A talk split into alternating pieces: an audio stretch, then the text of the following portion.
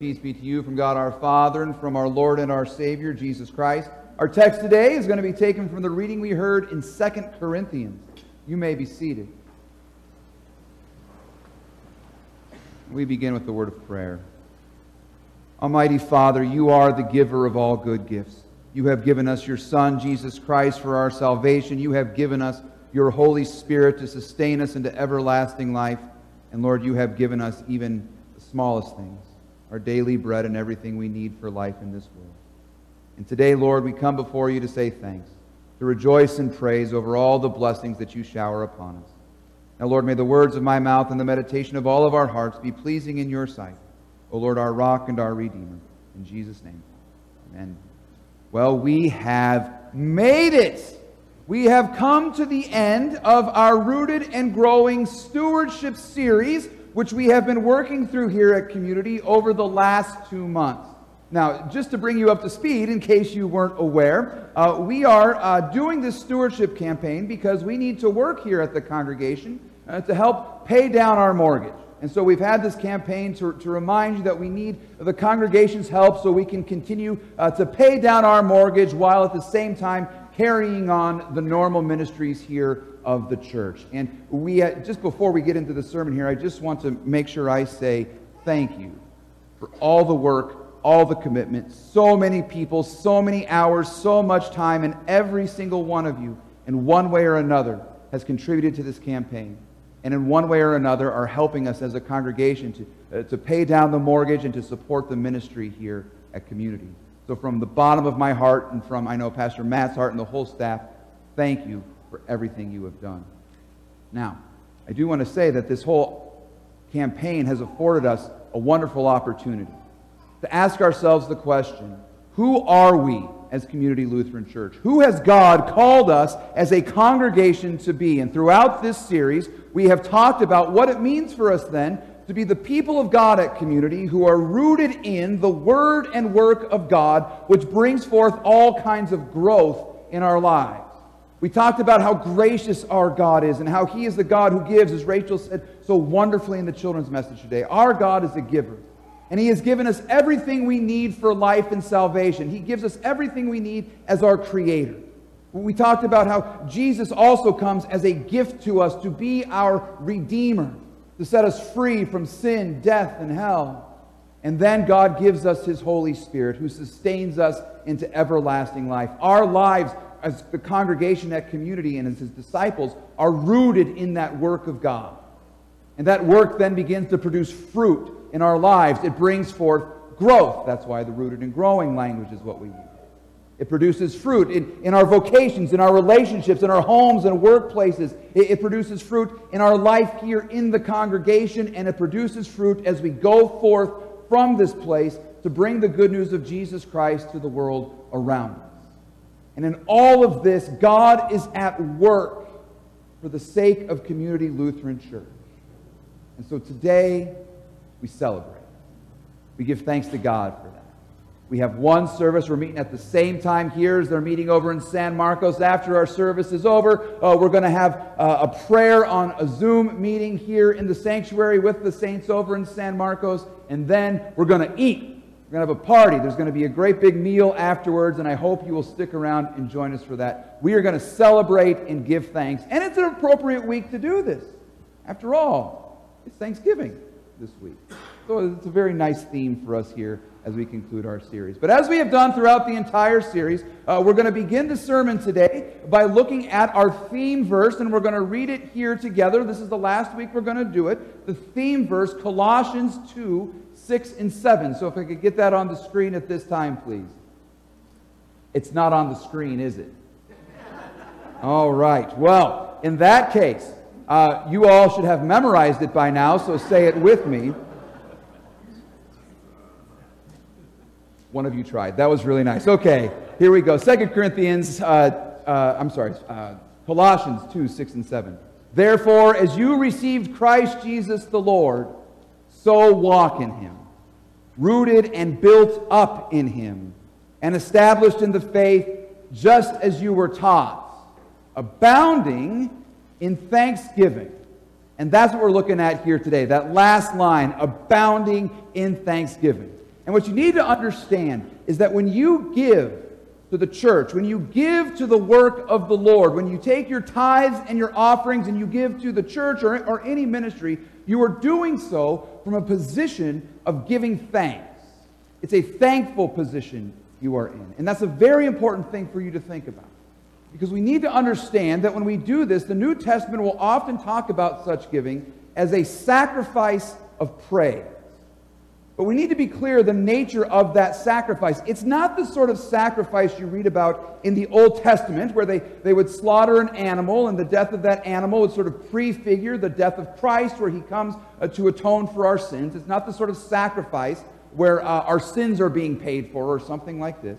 And it's certainly not a sacrifice that we make to earn God's favor, to be more pleasing to Him. We're not giving to the church so that God will give us more blessings uh, sort of in our personal lives or something like this. We're not giving to get something. That's not the way it works.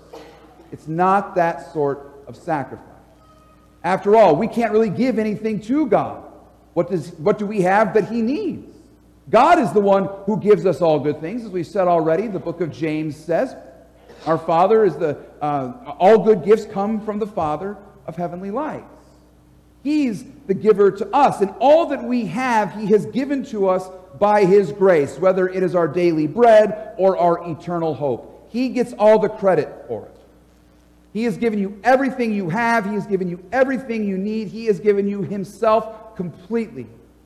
And because of this, we have nothing left but to say thank you, to give Him praise, to glorify His name so that again, that whenever the church gives to the mission or the ministry of the church, we are doing so not asking God for anything, but thanking Him for all that He has done for us. Our giving is a form of thanksgiving.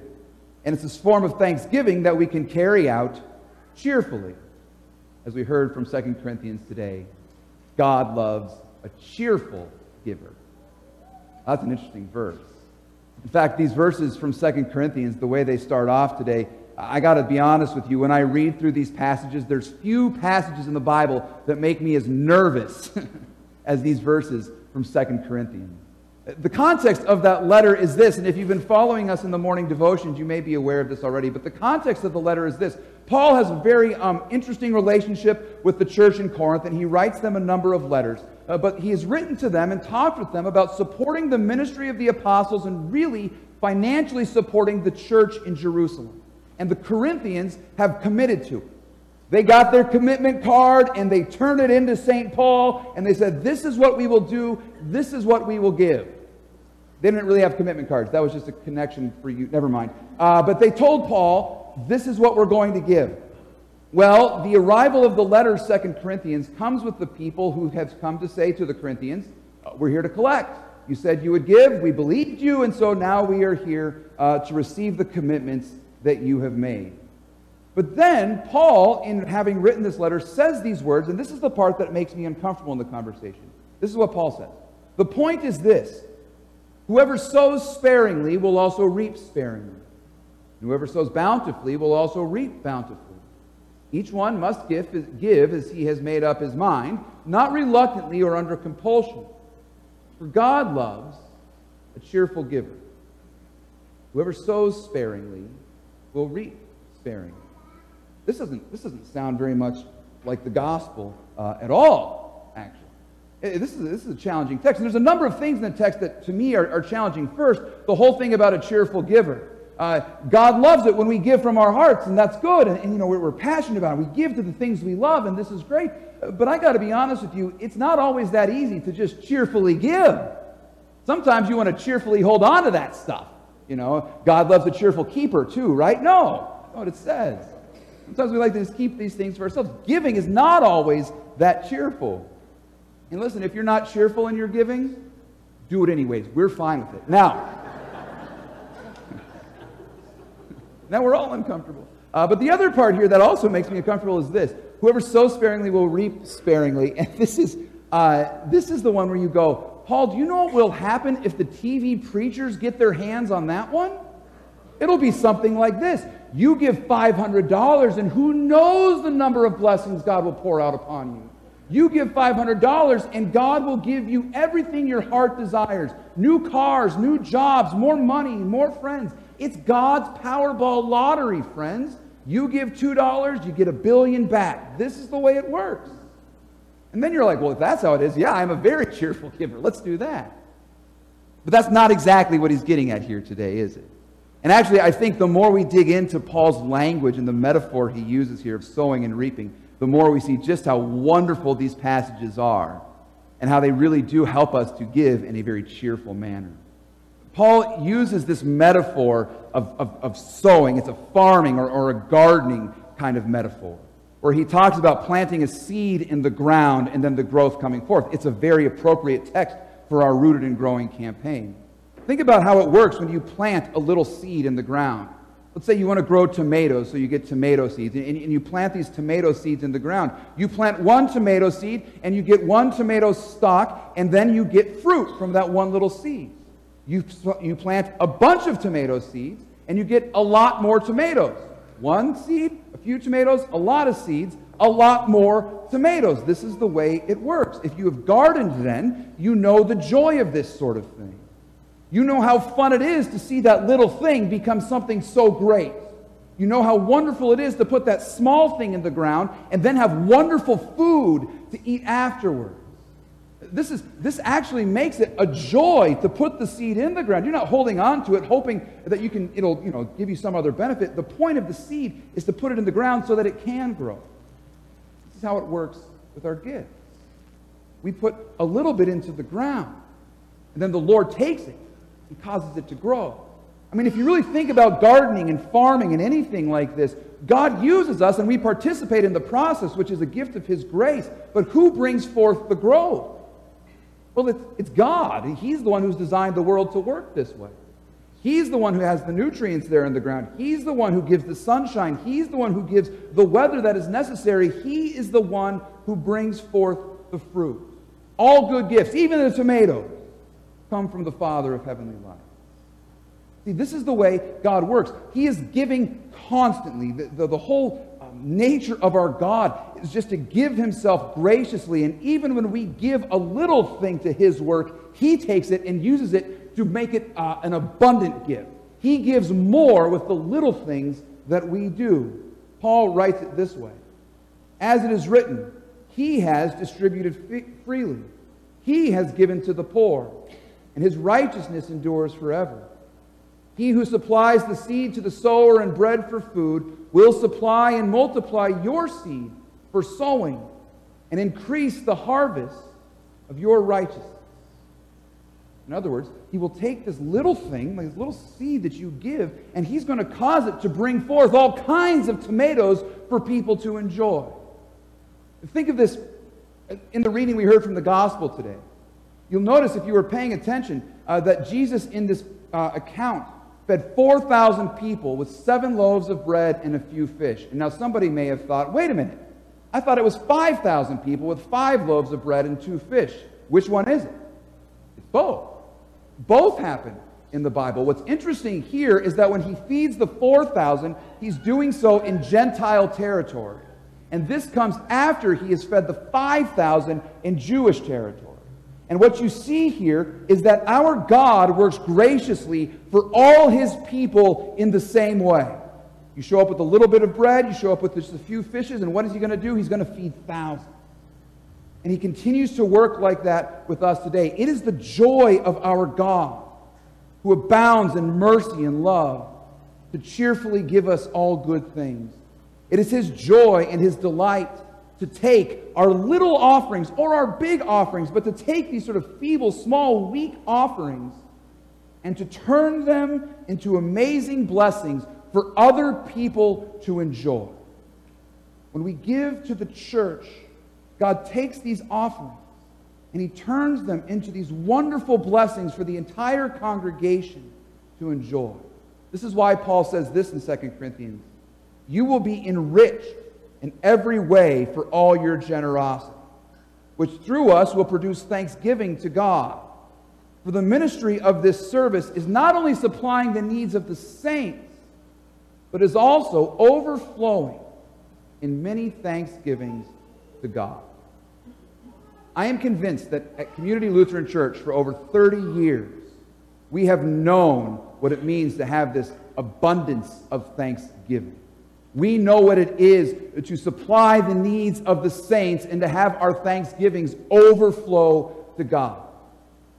I was, was telling somebody, maybe I've mentioned this already in the series, I can't remember. Maybe it was in the morning devotion. But I was saying, you know, it's one of those things where I hear a lot of my fellow pastors talk about how they have to do stewardship sermons every year because the congregation, they, they struggle to give, they don't know exactly what to do, and so they've, they've got to put a lot of work into this. And I realized here at Community, it's strange to talk to the church about giving because it's not like it's something we don't do already. You guys are an incredibly generous congregation. Again, I mean, just thinking about the announcements this morning, we don't have to like plead with anybody, please bring more Thanksgiving stuff. We're now saying, hey guys, too much Thanksgiving stuff. We're good. All right? The congregation, you guys love to give. You love, because I think you love to see what happens when you give to the work of God and then what God does with that gift. Like it becomes fun. You're like, all right, I'm going to give this and I'm going to see what God does at our church with the gift that I have. And we start to see the fruit of this thing and it just becomes delightful. Think about this. We're a congregation who is given so that we can have two locations, one in Escondido and one in San Marcos. Before uh, the community was in San Marcos, there was no real strong Lutheran presence in that city. But now, because you have decided to give a little bit of a gift to the church, we are able to have a place, a church in two locations. That we know for certain the gospel of Jesus Christ is faithfully being proclaimed in San Marcos. God takes that little gift and gives us a building and an outreach to an entirely new community. Because we have these little gifts, we are able to have buildings in two places where, like on Tuesday nights in San Marcos, we have people gathering together for multiple Bible studies. We have this place in Escondido where people are gathering on Wednesday mornings for Bible studies, Wednesday night for choir. Wednesday, we've got kids in, in God Squad and confirmation learning the Word of God because God took that little gift you gave and began to produce fruit. Think about all the care that we see taking place in this church right now. We have the Thanksgiving baskets, Operation Christmas Child, Community Christmas, uh, the theater, choir, choir concerts, mission trips, uh, the preschool we have here to serve the community. All of this because you give to the church. We're able to have these ministries. And in the midst of all of this, God produces even more fruit as He creates relationships and friendships within this community.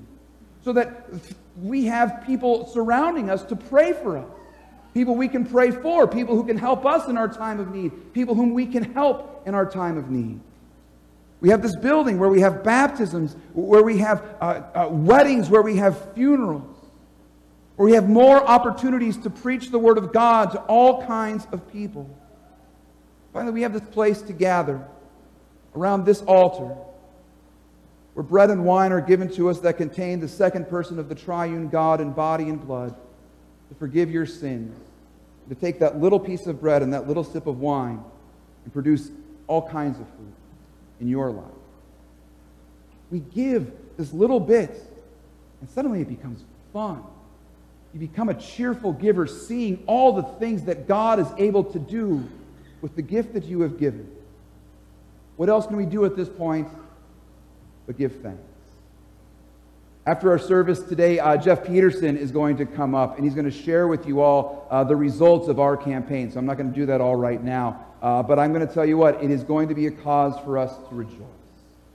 And not just because we have a church full of cheerful givers, which we do, but because we are excited to see what our God will do with the gifts that he has given to us and through us.